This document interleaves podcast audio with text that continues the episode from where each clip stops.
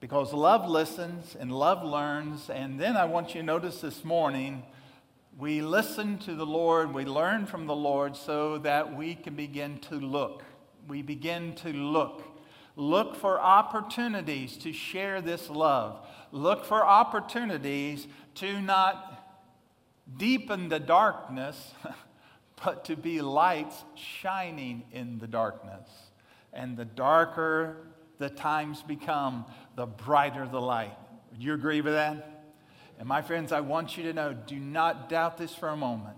Do not doubt it for a moment. There has never, never been a greater opportunity for the light of the gospel of Jesus Christ and the light of his love to shine in our world and in our country than now. Do not be overcome with fear. God's not given us that spirit of fear. He said, I will build my church, and the gates of hell won't stand against it. And we are here to be light in the darkness, and we can, we will, by God's grace. What an opportunity we have. And we have that opportunity because of the reality of something called love. I mean, the real deal love. It's the love that Jesus expresses. Notice in verse 27. Listen to Jesus as he shares with us the expression of love. He says in verse 27 I say to you who hear, love your enemies and do good to those who hate you. Now, remember the context here. Jesus is speaking as a king. He is establishing his kingdom. His kingdom is not of this world, but his kingdom is in this world. It is a spiritual kingdom in the hearts and lives of those who know and follow him.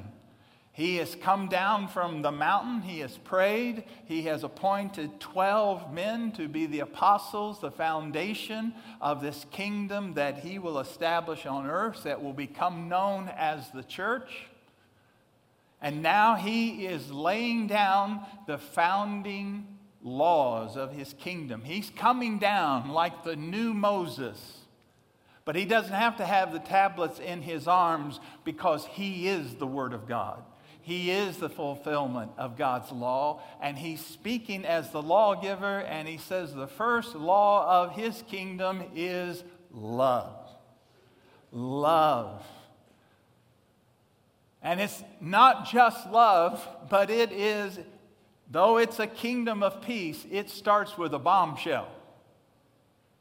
Love your enemy. Love your enemy. Now, this makes it very clear that the kingdom Jesus is sitting, setting up is a very different kingdom. It is a very different kind of kingdom. The first law is love. Now, we don't know exactly the word that Jesus used in his own language when he said to love. Jesus being uh, from Judea, being Jewish, would have spoken in that time in Aramaic. That would have been our Lord's native language on earth. He spoke Aramaic. So we don't know the exact word he used, but we do know the word that the gospel writers chose by the inspiration of the Holy Spirit to express what Jesus meant. They wrote in the Greek language, and they used a very specific word because what Jesus said had a very specific application. They could have used many words for love because Greek had numerous words for different aspects of love, but they chose this word. The word is agape. Agape and it is the highest expression of love. It is a love that is deliberate. It's not an act of emotion, though it can be emotional, it's an act of the will. It is a love that is others focused. It's not a love that focuses on you, it's focused on others. It's a love that is sacrificial. In this word, agape means that you're going to have to give in order to love like this. Just as God so loved the world that he what? Gave. It's that kind of love. It's a love that acts. It's not a love that can just watch and do nothing. It's a love that must act for others. That's what this word means. And this sets apart the kingdom of Jesus from the kingdom of mankind. There's never been a kingdom like it because it is completely, totally God centered and others focused. That's what his kingdom is about. God centered, others focused. And first commandment is love. Love is first. Let me tell you quickly six things that is first about love. Number one, love is the first quality of God. The Bible says love is of God because God is what? Love. Number two, love is not only the first quality of God, love is the first gift of God. The first gift of God. For God so loved, as I said, he gave. God's not a taker, He's a giver because He is love and love gives. Number three, love is first because love is the first mark of a disciple. What is the first mark of a person who has truly been born of God, who knows God, who is not just going to church, but knows Christ? The first mark is love. Jesus said, By this, all men will know you're my true disciples if you have love one for another. Number four, love is first because it's the first expression of the fruit of the Spirit. When you are born by the Spirit of God, the Spirit lives within you, and the fruit is the outgrowth of His nature in your life. And the first aspect of the fruit of the Spirit, the fruit of the Spirit is what? Love. Number five, love is the first commandment. It's the first commandment. Jesus was asked, What is the greatest of all the commandments? And Jesus said, I will tell you, you shall love the Lord your God with all your heart, with all your soul, with all your mind, with all your strength. And he said, I'll give you the second one just for free love your neighbor as yourself. All the commandments of God are wrapped up in one great royal commandment love. Number six, love is the Lord's first concern. What's the Lord want to see in you, want to see in me above everything else? No matter what we do, no matter how much we serve, no matter how much we give, no matter what we try to accomplish, what does the Lord want to see in us above all? He told a church one day, the church of Ephesus, in the book of the Revelation, chapter 2, he said, I know you. He said, I know that you have been faithful. I know that you have suffered. I know that you've been true to the word of God. I know that you've been persecuted, and I know that you cannot tolerate false doctrine. That's quite a church, right? And what did Jesus say? But I have something against you. You have left your first love. It's about me. You've left me. I'm not your devoted love as I once was. So Jesus begins this laying out of his constitution of, of the faith, of the kingdom. And his first command is a startling expression. It's a startling expression. You will love, you will love. But notice it's what he added to that word love that made it just an incredible revolution. Jesus didn't come to be a revolutionary here on this earth, but Jesus was revolutionary. Notice what he said the extent of the love would be. Verse 27, he says, I want you to love and love your enemies. Now, that was a jaw dropper moment, if Jesus had been holding a mic, it would have been mic drop. People looked up, say, What? What did he just say?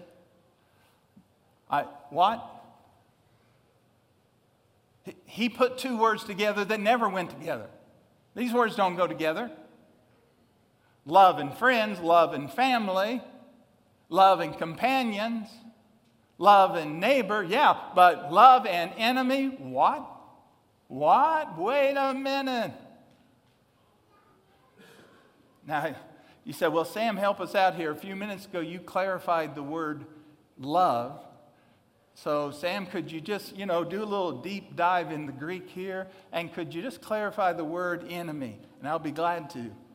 The word enemy means enemy. That cleared up? Enemy. This is, this is not just kingdom policy. This is not the platform of a convention which is never acted on once the person is elected. This is not just words people spout on a platform but never carry out. This is kingdom citizens' responsibility. Jesus said, If you are a part of my kingdom, you're one of my citizens, you are to do this personally. Notice he says you're to love your enemies love your enemies, not just your perceived enemies, not like thinking, well, you know, as nice as I am, it might be potentially possible that I could have an enemy. No, that's not what it means. If you follow me, Jesus says, you will have enemies. You, you will have enemies. You will have personal enemies. So when Jesus say love your enemies, he's talking about people who have names, and you may know their names. You may have a list of them. You may have them in your device. they have faces, and you may think they're quite ugly faces. Uh, they have attitudes, and you think all of them have earned their BA degree. They've got bad attitudes. They're your enemies. How could they be your enemy and not have a good attitude? How would that be possible? by their actions. They're mean to you. These are people who are mean to you. They're always mean. It, it would be natural to feel like a, a Taylor Swift song all you'll ever be is mean. Well, how far do I have to go with that kind of love? I mean, Jesus, how far? I mean, okay. I mean, really, what, what's this going to look like, Jesus? So he lets us see. Verse 27, he says, You're going to love your enemies, and this is what it's going to look like. You're going to do good to those who hate you, bless those who curse you, and pray for those who abuse you. Now, let's make sure what Jesus is saying here. I want to stop just for a moment put a parenthesis here and make sure we understand something. We, if we're not careful, can take this so literally that we're literally foolish. Jesus is not saying, listen carefully, he's not saying you become an enabler. You're not loving your enemy when you enable bad behavior. You're not loving someone when you enable immoral or illegal activities. You're not loving someone when you perpetuate their physical abuse. That's not love. The actions of your enemy here that we are to respond to this way, listen carefully, these are your personal enemies. These are not civil enemies. Some things are wrong because they're wrong against the God ordained institutions and authorities of government. They're wrong. And as citizens of the kingdom, listen, believers, as citizens of the kingdom, we are also citizens of the government in which we live. And it is our responsibility to act in justice. That is, that we are to promote and obey and express the just laws that uphold order in our society. This comes from God. I found very helpful what John MacArthur says here. Dr. John MacArthur, pastor in Los Angeles area, well known uh, speaker, author. He says this quote, the turn the other cheek rule here cannot be meant to keep civil government from punishing evildoers. To apply these principles in the civil area, would be to surrender society to chaos. Civil government, civil government is ordained by God precisely, quote, for the punishment of evildoers and the praise of those who do right. 1 Peter 2, 13 to 14, Romans 13, 4. Justice, listen carefully, Christian, justice obligates us to both uphold the law and to insist that others do so as well. Reporting crime is both a civic responsibility and it is an, an act of compassion. To excuse or help cover up the wrongdoing of others is an act of wicked complicity with evil. To fail to protect the innocent is itself a serious evil. That is a very powerful statement made by Dr. MacArthur and is exact agreement with the Word of God.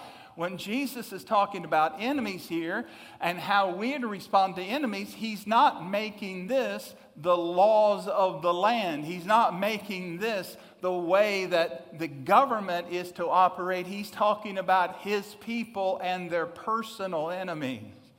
How we're to act toward our personal enemies.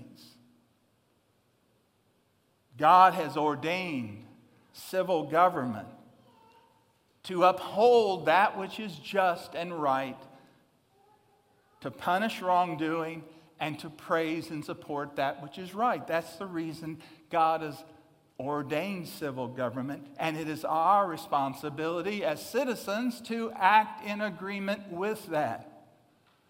And when a Christian finds himself or herself involved in that which is against just laws, which is in violation of people's personal rights, that is not love. Jesus speaks here of our personal enemy. And this is what makes it so difficult because you can't point your finger at the government. You can't say, well, the government. You've got to talk about the government of the king in your own heart. And Jesus says, this is how you're to love your enemies. There was a great poet in the 19th century in England, Elizabeth Barrett Browning, and she was famous for one of her sonnets, which was titled, How Shall I Love Thee? What? Let me count the ways. And so here Jesus is counting for us the ways that we're to love. What does it mean to love your enemy? I, I, we, how, do I, how do I understand that? Jesus says this is what it looks like. Number one, actions, words, and heart. Actions, words, and your heart. Actions, do good to them. Verse 27 Love your enemies and do good to those who hate you. You're not responsible for their actions, you're responsible for your reaction. Then you're to love them in works. Look at verse 28. Bless those who curse you. Now, cursing here doesn't mean somebody just has road rage at you and gives some non Sunday words. No, this means curses you, shames you, speaks against you, denounces you. What did you do to that person? You bless them. What's that mean? You don't return accusation for accusation, you return kind words. This is love. To bless here is a word of speech. Somebody gets down in the gutter, you can't get down there with them you bless. And then, more, most importantly, what do you do? You pray for them. Notice verse 28 pray for those who abuse you. Now, abuse you here means a emotionally abused, verbally abused. And you pray for them. It's a deliberate choice. You do this trusting in the love of Christ in your heart. You do it in submission to His commandment, whether you feel it in your heart or not. Don't allow yourself to say, Well, if I don't feel it, I'm not going to be a hypocrite and do something I don't feel. Don't, don't do that. You do this and you will feel it. You'll feel the joy of the Lord in your heart and the smile of heaven. But you can't wait around and say, Well, when I really feel warm fuzzies toward my enemy, then I'll do these things. That's not what Jesus is saying. He says, You do these things, and you'll know my spirit approving and blessing you. It's a deliberate choice. You'll bless yourself and others. I remember years ago when Susan and I were first married, and we had started seminary, and it was a recession At that time, jobs were very few. I Looked everywhere. Finally, the only job I could get was working at an Ivey's department store. Ivey's department store.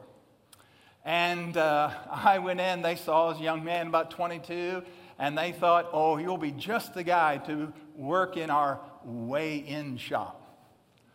You know, like cool, groovy. You might want to look up some of those words. Way in, yeah. Okay. You're just the guy. So I got a job in the way in shop. I hated it. Hated the job. Didn't like it. All the material made, my, made me sneeze all the time. Got tired of folding stuff, see guys throw it on the floor. No respect. Grumpy couple of ladies worked in the department. They always always fussing at each other and trying to get me to come and take sides cross the aisle with some guy went to Baptist church or such, and he always wanted to tell me dirty jokes.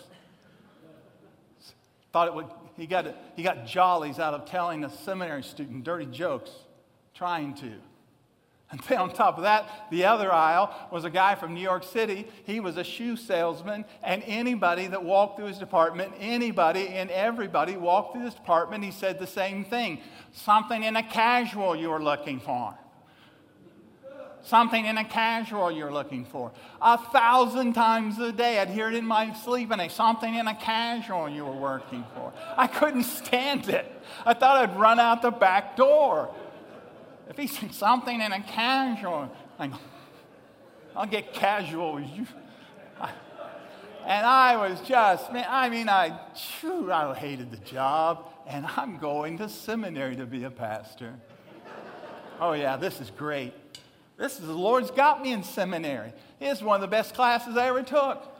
I hated it. But I've started reading passages like this. You're there to love, you're there to bless. And you know what? I started praying for those people. I started working harder and started helping people do a little more, be nice, and you couldn't imagine the amazing change that happened in me. I couldn't believe it. I like, start, well, this is not so bad. You know, this is not so bad. I'm actually learning a pretty good New York dialect from the guy, something in casual. I'll use that someday in a sermon. Then I got a call to come see the store manager. Oh, oh, great. Oh, no, I need this job. Call in store manager. He says, Sam, Sam, isn't it? I said, Yes, sir, Sam. He said, Heard about you. He said, Your department director says you're the greatest thing that ever happened to the department.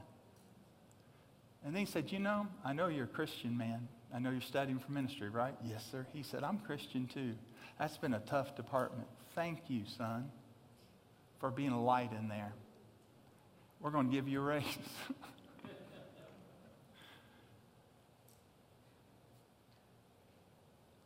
Love your enemies. It will change you if it doesn't change them. But it will be costly. You know what will happen? It'll, it'll cost you to love. Love is not cheap. It costly. It's, it will cost you your dignity. It will cost you sometimes property. That's what Jesus said. Look at verse 29. If you're going to love like this, he says, to the one who strikes you on the cheek, offer the other also. And from the one who takes away your cloak, do not withhold your tunic either. Give to the everyone who begs from you, and from the one who takes away your goods, do not demand them back. Now, let's look at this. He says, Love can cost you your dignity. The slap on the face here is not a punch in the nose. It's not being cornered in a dark alley as you go out to your car. This is someone who wants to express their ultimate disdain for you, and it's a slap across the face. That, we all understand that. That's what it is. Jesus is saying, he's speaking in hyperbole, he's speaking in exaggeration. If a person disdains you so much that they even slap the, uh, your cheek, don't you dare retaliate over yourself. Turn the other cheek, show them you are controlled by a true higher power in your heart, power of love. That's how you treat an enemy. And he says, Love can cost you property. You should be so concerned about the person's soul. You should be so concerned about this person who is your enemy, who needs to know the same Savior that saved you when you were his enemy, right? That if you have to, don't hold back give him the shirt off your back. That's where this expression comes from the shirt off your back. Don't just give him your coat, give him the shirt off your back. Why? Because the world doesn't operate that way. Here's how the world operates you scratch my back, and I'll scratch your back. Jesus says, uh uh You be willing, for the sake of a person knowing my love, give them a shirt off your back.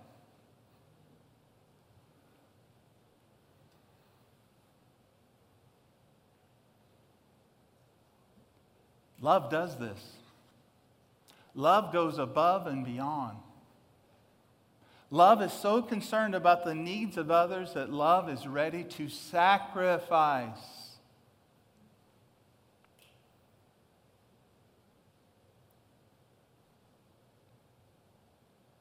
You say, well, Sam,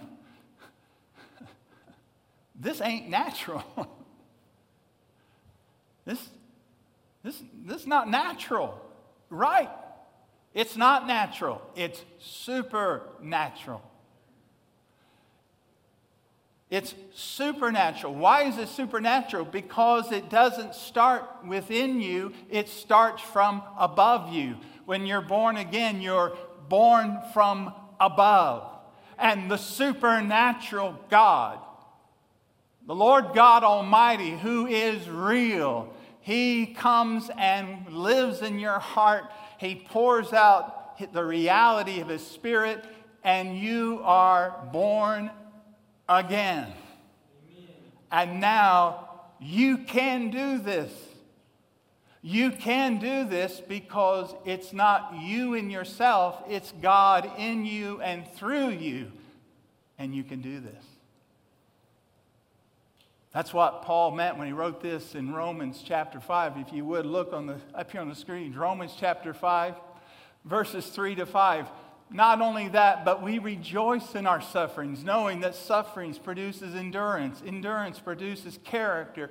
Character produces hope. Hope does not put us to shame. Why? Because God's love has been poured out in our hearts through the Holy Spirit who has been given to us.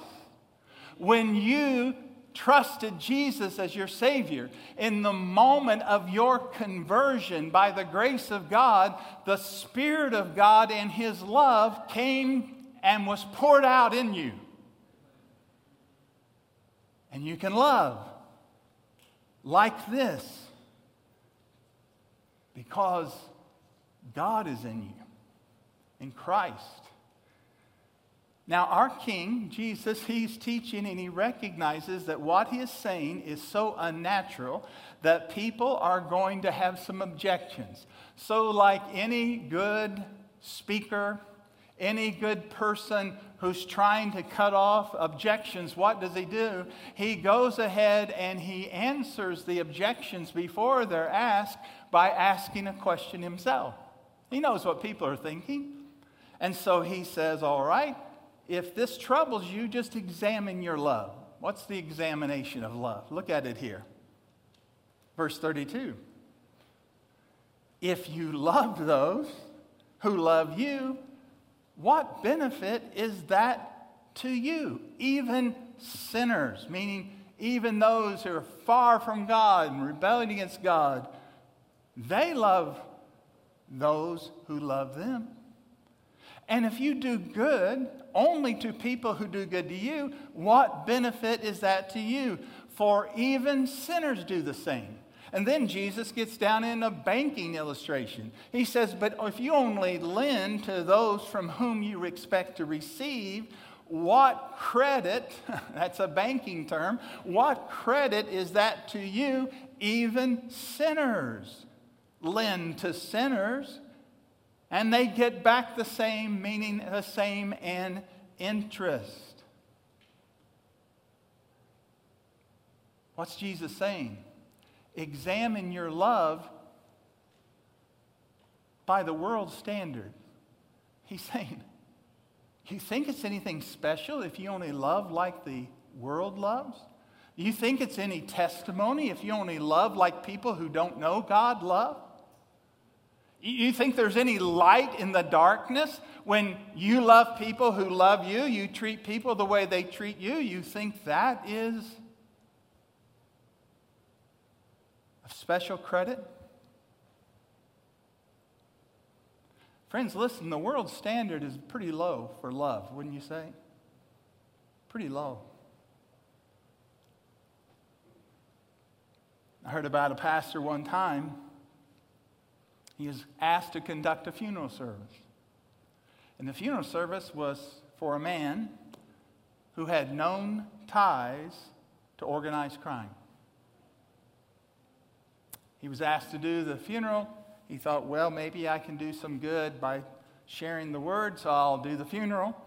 And as he was waiting out in the parlor to go in to speak, man comes up to him, dark suit, dark shirt, dark tie, says to him, Preacher, I, I want you to say my brother was a saint. Excuse me, pre- preacher said, I, I want you to say my brother was a saint. And the pastor says, well, I'm sorry, sir, I, I can't do that. Uh, preacher, I was, I was ready to give you $10,000 if you do that for your church. preacher said, let me think about it. so he thought about it. He went up to the platform, the coffin was there. The pastor stood and said, This man was a lying, cheating, violent crook. But compared to his brother, he was a saint.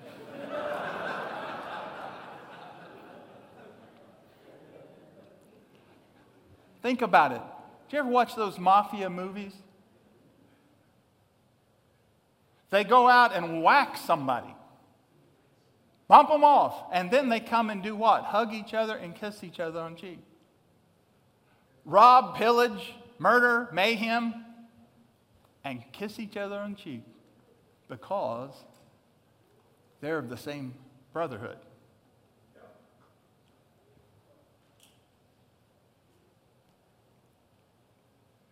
Over the years, I've seen a number of grave markers as I've done all scores and scores, hundreds of funerals. And I've seen several. I've seen several grave markers that say this over a man. I've seen these. He was faithful to his friends. He was faithful to his friends. And I understand that that's a way of trying to speak kindly of this man. But honestly, when I see, see that, what I think is, what a wasted life. You live your life and you were faithful to your friends. That's not what the Lord wants with our lives. He wants us to do better than that. He wants us to aim higher than that. Being faithful to your friends, what credit is that? Even the mafiosos do that. See, we've been called to the highest example. Jesus says, Listen, you are citizens of my kingdom, and I want to call you to the highest example. And what's the highest example of love for enemies? It's the Heavenly Father. The example of love. Look at verse 35. Here's the example of love. But love your enemies. He repeats it love your enemies, do good to them lend to them, expecting nothing in return, and your reward will be great. You will be rewarded from the Lord. You will be rewarded for obedience to Him. But something is more priceless than any reward you could ever get from the Lord. Here's the greatest reward, and you will be sons of the Most High. You will be expressing the same kind of nature as the children of the Most High, for He is kind to the ungrateful and the evil. Therefore, be merciful, even as your Father is merciful. When it comes to loving our enemies, the Heavenly Father is our role model. In another passage in the Sermon on the Mount, Jesus says these same things, and then you know what he adds? He adds this phrase He is good to the just and the unjust. He causes the rain to fall on the just and the unjust. Last night we had an incredible rainstorm, at least where I live. About 3 a.m., it was pouring, pouring. Wind was beating against the windows. It was pouring. And I woke up because it was so loud. I heard the pouring rain. You know what I did? I smiled a big smile. You know why? Because I had my backyard covered with sod a few weeks ago. And it's been dry, very dry. You can't let new sod get dry. And if it doesn't get rain from the sky, it's got to get water somewhere else. Guess where it gets, has to get the water from? Out of your spigots. Last week, we were contacted from the water company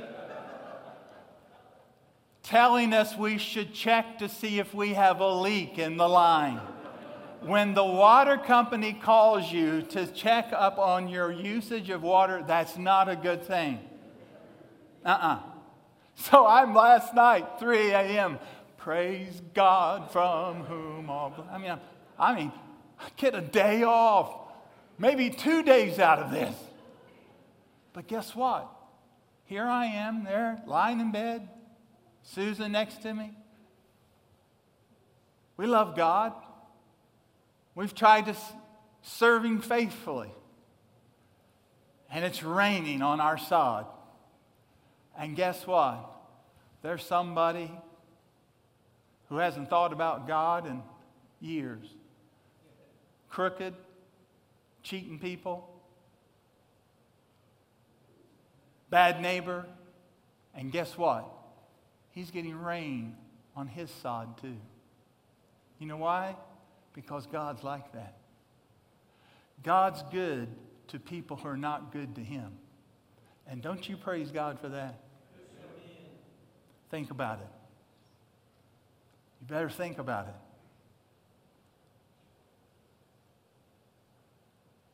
Don't ever ask God to be fair with you.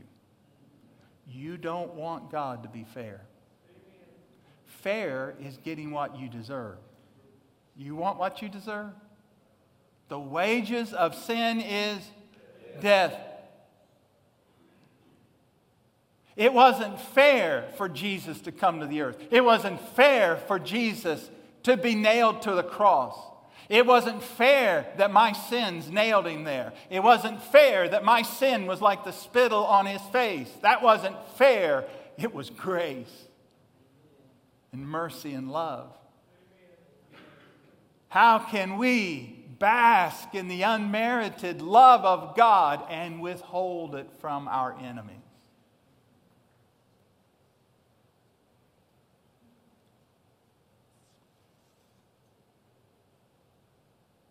Do we follow his example? I want to ask you one thing as we close. Are you a law abiding citizen? Are you a law abiding citizen? Be careful. Wait.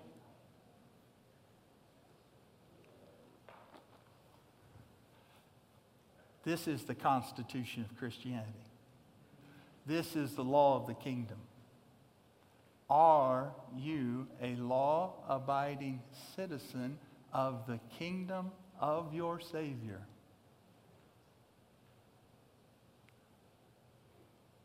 We've been called to a higher standard. Higher standard than the civil code of Knox County or Knoxville. Higher standard than the state code of Tennessee higher standard than to the laws and the Constitution of the United States. We've been called to the standard of the kingdom of God. And guess what? By the Spirit of God within us, we can be law abiding citizens. And the law of the kingdom is what? Love. All the law is fulfilled in one word love. I didn't miss this verse. I close with it. Verse 31. Some of you say, he went right over the most important. No, because it's all summed up in this Jesus is so wonderful. He so wants us to get this. He so wants us to get it that he makes one statement that was completely revolutionary. Verse 31 As you wish that others would do to you, do so to them. What do we call that? The golden rule. It's the rule that rules over all. As you wish that others would do to you, do so to them. Now,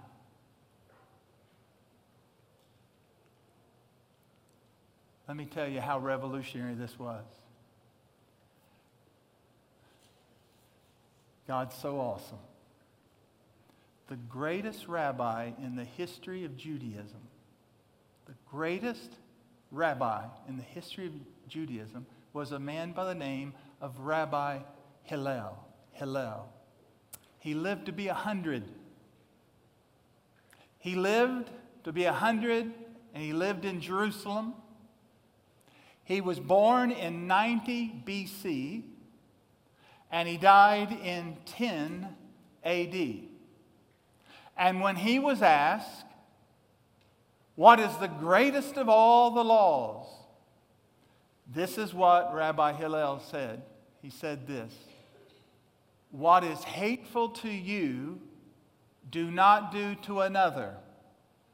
That is the whole law, and the rest is explanation. What is hateful to you, do not do that to another. That's the whole law, and the rest is explanation. Notice, he lived from 90 BC to 10 AD in Jerusalem. Now, the rest of the story when Jesus was 12 years of age. He went to the temple he went into the seminary of the temple. And when he was 12 years old, the dean of the temple seminary was Rabbi Hillel. And we're told that Jesus astounded the theologians with his wisdom. And I wonder if the boy Jesus didn't say to Rabbi Hillel, Respected Rabbi, I must disagree with your statement because it's negative. It's negative. What's hateful to you, do not do to another. This is the whole law. Rabbi, that is not accurate. The whole law is positive. do unto others what you would have them do to you. This is God's law. Not don't do to others what you wouldn't have them do to you. That's negative. That's human. This is divine. Do unto others as you would have them do unto you. That's of God. That's love. And that changes everything, and it changes us. Lord, what wondrous love is this, O my soul, O my soul. This love of God in Christ Jesus. Lord, I pray, baptize us with your love. Baptize us with your love. Wash out the noise. Wash out the anger. Wash out the scenes that reach to the darkest parts of our nature. Baptize us, Lord, with your love by your Spirit, that we may be those people who are the light of this world, shining the darkness because we do unto others as we would have them do to us. Because this is like you, Heavenly Father. And we will do this in the name of Jesus by the power of your Spirit. And the people of God said,